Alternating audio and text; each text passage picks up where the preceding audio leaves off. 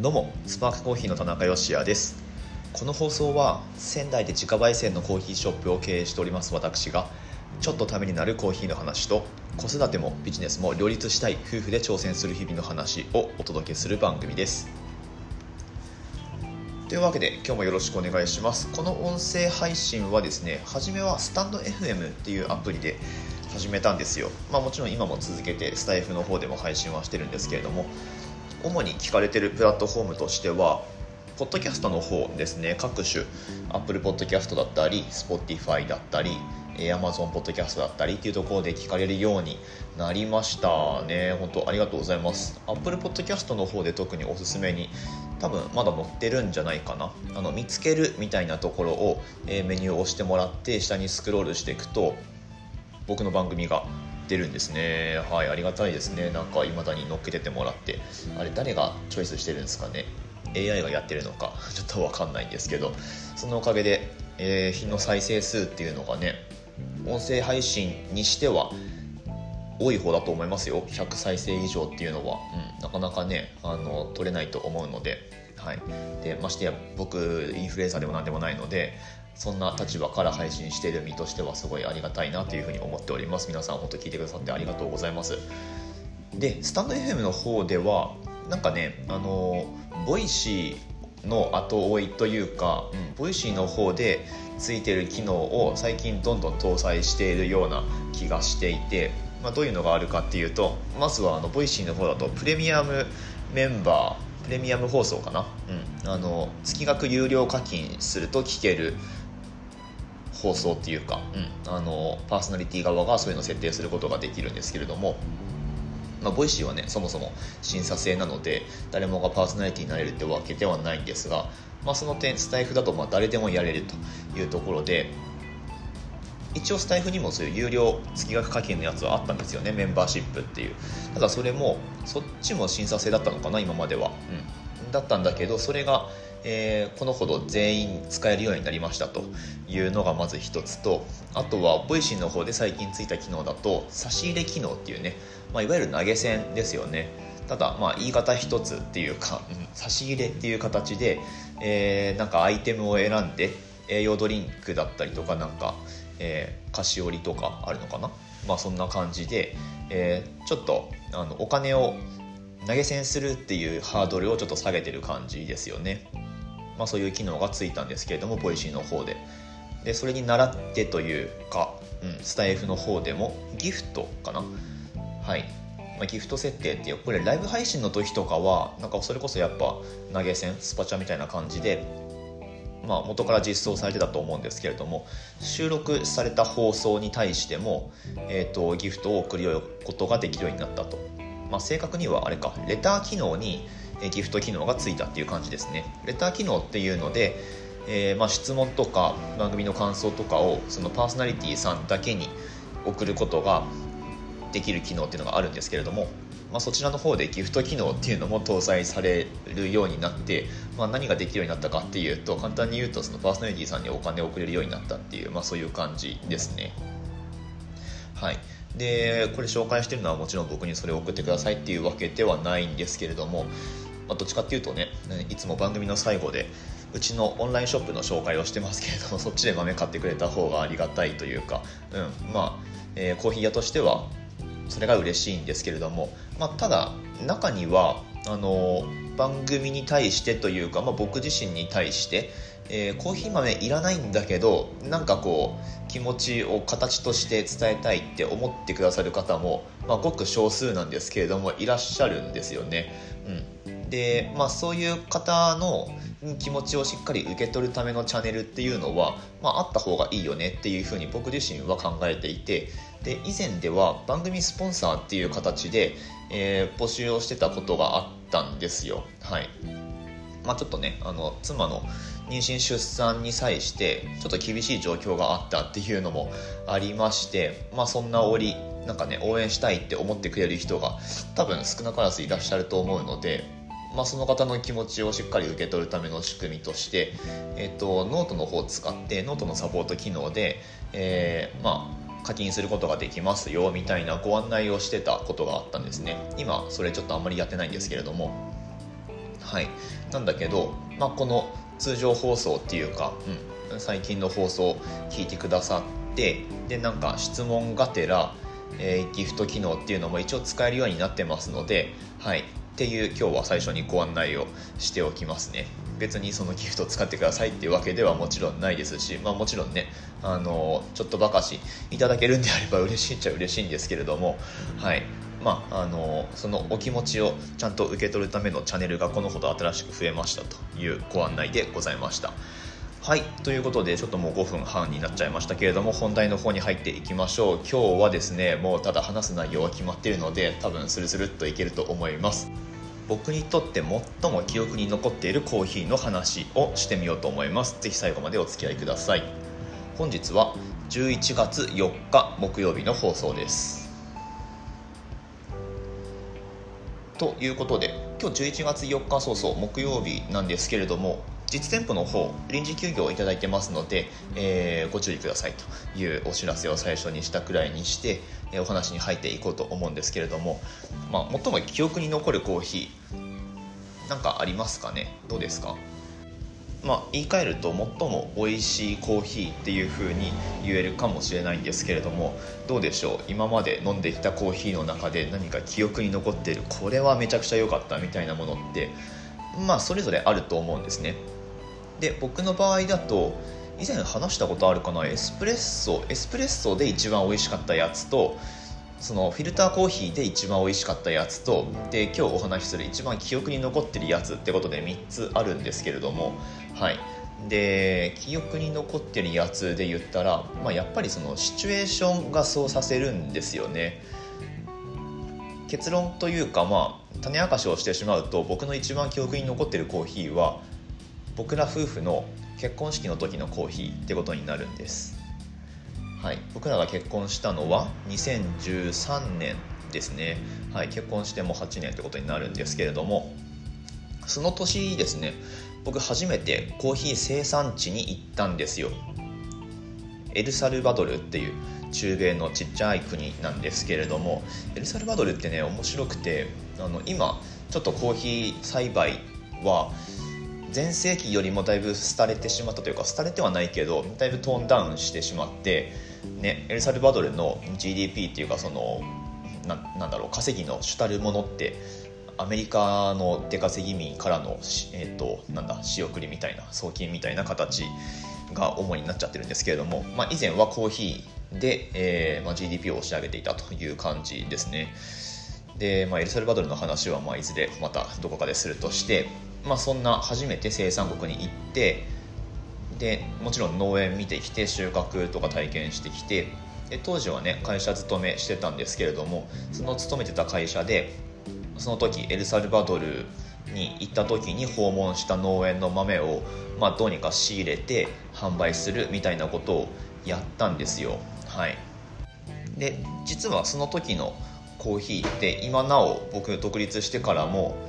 同じ仕入れ先からエルサルバドルの豆は毎年購入してて常に定番ラインナップにはあるんですけれどもまあ、僕にとってそんなすごく思い入れのあるエルサルバドルのコーヒーもう本当初めて訪問した農園のコーヒーっていうね。で初めて訪問した農園がそもそも自分の好みに合うコーヒー作ってるかとかってまあ分かんないじゃないですか実際。で結構ね外れのパターンもあると思うんですよね。ここの園行ったんだけど別にあの仕入れてくるほどでもないなっていうことって多分あると思うんですよ、うん、結構その辺りはシビアに味で判断すべきだなっていうふうに思ってるんですけれども。まああの幸いにして僕が行ったところのコーヒーっていうのはそんなに癖のない味わいのただ甘さがしっかりあって冷めても美味しいみたいなコーヒーなんですけれども。まあそれを当時勤めてた会社でも、まあ、仕入れましょうって僕が掛け合って全然当時多分農園行った時とかってまだ社員登用とかされてなかったと思うんですけど、はいあのまあ、バイトの身分で、えー、そういうことをやってで社内的にも全店で販売させてもらって僕がいた店舗ではもうそれめちゃくちゃ売ったんですけれども、はい、まあまあそんな思い入れのあるコーヒーを自分たちの結婚式で入れるっていうね、はい、そういうことをやったんですよ。で自分たちの結婚式でって言ってもまあ、僕らねクリスチャン夫婦なのでクリスチャン夫婦だからってわけでもないですけれども結婚式ってその自分たちが行ってる教会で行ったんですよ。結婚式場ではなく、うん、で、まあ、当然そのなんだろうプランナーさんみたいなものもつかないし、まあ、それゆえそんなに費用かからないで済んだっていうふうに言えるのかもしれないんですけれども、まあ、ただ労力はめちゃくちゃ使ってだって全部自分たちでプログラム作ってあの司会の人をお願いしてえーまあ、全部こうお膳立てしてお礼とかこんくらいって決めて渡してみたいなことを全部自分たちでやったんですけれどもそれはめちゃくちゃ大変でしたね。はいまあ、なんだけど自分たちでやったがゆえにあの式で出すものって全部自分たちで決めたんですよね。だからコーヒーも、えーとまあ、あのコーヒー使おうっていうふうにできたしあとは、まあ、結婚披露宴っていうか、うんとね、結婚式のその、まあ、儀式的なやつの後にちょっとまあお茶会みたいなティーパーティーみたいな感じでピーポーピーポー言ってますけどはい。ちょっと待ってくださいね。ピーポーピーポー。遅いな。はいはい頑張って。よし。続けていきましょう。えー、っと何だったっけ。まあまあその何何でしたっけ。結婚式の段取りのお話ですか。そう結婚式の儀式が終わった後にティーパーティーみたいな感じで、えー、まあなんだろう仲人の人から一言もらったりとか、うん、あのそれぞれのなんだお父さんお母さんとかから一言もらったりとかってするのかな？ちょっとあんまり覚えてないんですけど、はい。まあ、その時に出す例えばケーキとかも僕らが決めたしケーキね最初は買おうと思ったんですけど僕その時、まあ、今もですけど専門学校でコーヒーを教えてるんですよ。で専門学校って、まあ、お菓子の学校だったりするのであじゃあ学生に作ってもらおうってことに最終的になって、まあ、最初はどっかお店にお願いしようとも思ったんですけれども、うんまあ、持ち運ぶのが大変だったりとかね、うん、するので、まあ、学生にサイズ指定して、えー作ってもらうっていうふうにしたんですけれども、まあ、それにしたって材料とか自分たちで、えー、と準備して 持ってって持ち込みでこれでお願いしますみたいな、うん、感じでお願いしたんですよね。いや懐かしいですね。果物屋さんで仙台に板垣っていう有名なところがあるんですけれどもそこに行ってそのケーキに使ういちごとかブルーベリーとかもあったのかな。うん。あの多分そんなに時期じゃないのでなかなかこう出回ってないんですよね。なのでまあでも板垣に掛け合ってこんくらい結構量必要なので欲しいんですけどって言ったらなんか裏の方に通されて裏のなんか倉庫でもないけど、うん、普通お客さんが入んないところに通されてここであの「これでいいですか?」みたいな感じで箱で買ってでそれ専門学校に持ってって学生たちにお願いしてみたいなことをやりまして、うん、で出来上がったらそれケーキ持って運ばなきゃいけないのでその箱もなんかあれ自分たちでどっかで選んで買ったんじゃないかなこうケーキが中でぐちゃってなんないようにぴったり合うサイズのやつを、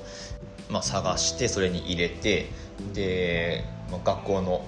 実習室からこう車に持っていくわけですけれども運ぶのもまあちょっと一苦労なわけですよ。そーっと自分たちでこう持ってでその足で教会の冷蔵庫にそろっと入れてみたいな感じで、まあ、全部ね手作りでやったんですね結婚式。いや懐かしいですね。で、まあ、コーヒーの抽出は僕らが入れるってわけにいかないので、うんまあ、誰かお願いする必要があるんですけれどもそれをですねまあ、ちょうどその僕らが行ってた教会の行ってたってまだ行ってるんですけど僕らの行ってる教会の近くにバルミゼットさんってコーヒー屋さんがあるんですね。もう仙台ではだいぶ有名な仙台どころかね日本全国で有名なコーヒー屋さんですけれども僕非常にねあのお世話になってますけれども。まあそのバルミゼットさん川口さんに入れてもらってでなんかこう頃合いを見計らって出すみたいな段取りを組んだんですね。でポットに、まあ、その場で入れるってわけにもいかないのでなかなか、うん、なのでお店の設備使ってお店でねあれ多分クローバーで入れてもらったんですよね。クローバーってその機械の説明ははしょりますけど。あの今スターバックスリザーブだけが持っているとされている美味しいコーヒーが入るでおなじみのクローバーっていうコーヒーマシンがあるんですけれども、まあ、当時はスタバの持ち物じゃなかったので、えー、バルミゼットさんが購入できたってことなんですけれどもまあそれ話し出すと横道に添えるので、えー、まあ、とにかくバルミゼットさんの設備使ってそのエルサルバドルの僕がそう僕が焼いたんですよもちろん。僕が焼いた豆をバルミゼットさんに持ち込んでで抽出してもらってでそれポットに入ったやつを、まあ、タイミング見計らって持ってきてもらってでなんかそのパーティーみたいな時に皆さんに振る舞うみたいなことをやったんですね。うん。でそれがねやっぱ記憶に残るってことで言ったらもう第1位ですね僕の、まあ、これまでの人生の中では。最も記憶に残るコーヒーってことになります、まあ、2人でねそうやって、えー、頑張って段取りしてで、まあ、僕にとっては僕初めて行った農園のコーヒーってことになるので、うん、で味わいもすごく好きだし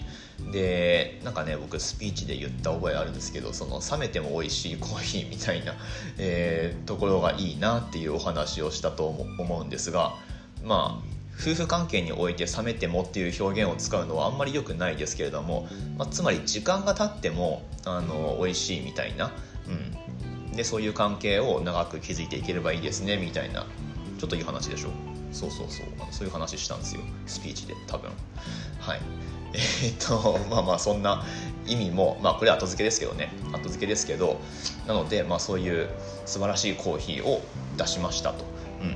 うん、で実際そのパーティーの間に僕らそれ味わうことができたかっていうとあんまりそれは覚えてないんですよ、うん、なんだけどただね覚えてるのは川口さんがあのその抽出したコーヒー持ってきてで飲んでくれて「いやこれうまいよ。エルサルバドル」みたいに言ってくれたのははっきり覚えてます。はい。本当ねありがとうございます。聞いてんのかな？しれっと聞いてたりして。あきこさんあたりが。どうだろう。恥ずかしいな。懐かしいですけれども。はい。まあまあそんなことがありました。とありがとうございます。本当にその説は。という、えー、今日は記憶に残るコーヒーのお話っていうことをさせていただきまして、まあ、その結婚の日っていうのがね本日11月4日でございまして今日は結婚記念日につき実店舗の方はお休みとさせていただいております。世間的には祝日明けということでお仕事だなっていう方も多くいらっしゃると思いますけれども今日一日のどこかで飲む一杯のコーヒーっていうのがあなんかこのコーヒー美味しいから今日一日良かったなとか、うん、頑張れそうだなっていうふうに思えるような体験になることを願っております。はい本日も最後までお聴きくださいましてありがとうございました。私たちスパークコーヒーのオンラインストアは楽天市場に出店してましてこの放送の詳細欄のところにリンク貼ってあります。ぜひぜひ覗いてみてください。本日4日そうだな8時からお買い物マラソン始まるんじゃなかったですかね。楽天市場の方で。はい、まあ、そんなイベントがある日に確かなってたと思いますのでまあなんかおこれは活用できるぞっていう方はぜひぜひ覗いてみてください。えっと、スタンド FM の方からはコメントができます。あと、最初にご案内したギフト付きのレターなんかも送ることができますので、まあ、例えば今日の放送の感想なんかと一緒にね、ギフト送ってくれても全然構いませんので 何様？何様って感じですけど。はい、まあなんかあの別にその今日の話どうこうとかじゃなくてコーヒーの質問とかねあのギフトなしで全然構いませんので 送っていただけますと嬉しく思います。まあでもそういうことなんですよね。なんかね例えばボイシーパーソナリティでボイシーパーソナリティっていうかあのボイシーの「ながら日経」っていう番組がありましてでその金曜担当パーソナリティされてる綿谷さんって方いらっしゃるんですけれども、まあ、僕らと大体同じ時期に出産されてるんですね。はい。で、まあ、そういう出産に関するねちょっと大変だったお話とか聞くとまあなんかうん、なんかこうね聞くだけじゃなくてコメントするだけじゃなくってなんかしたいなって思うわけですよ。まあ、そのためのチャンネルがなんかこう分かりやすい形で使いやすい形であるといいなっていうふうに思ってるんですけれども。はい。まあなんかそれについてはそうだな。ボイシー社になんかコーヒーでもカフェインレスのコーヒーでも送りつけようと思ってるんですけれどもバターヤさん宛てみたいな感じでね、えー、まあ、それはさておき。そういう気持ちをなんか形にできる、えー、チャンネルっていうか仕組みっていうかを、まあ、誰もが持っておくっていうのはなんかちょっと話大きくなりますけれどもこれからの社会においても必要なことなんじゃないかなと思います。ねだって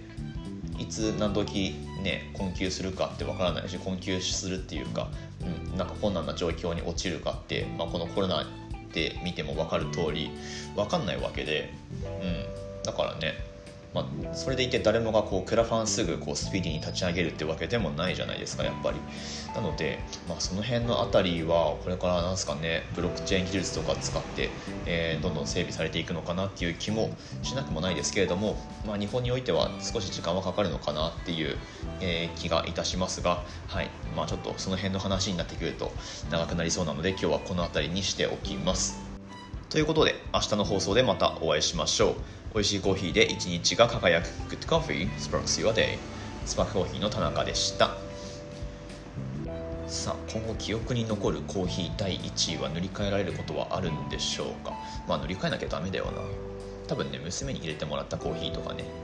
どうなんでしょう。なんかすげえしれっとさらっとこう入れ入れ始めそうな気がするんですけどどうなんでしょうね。記憶に残るんだろうか。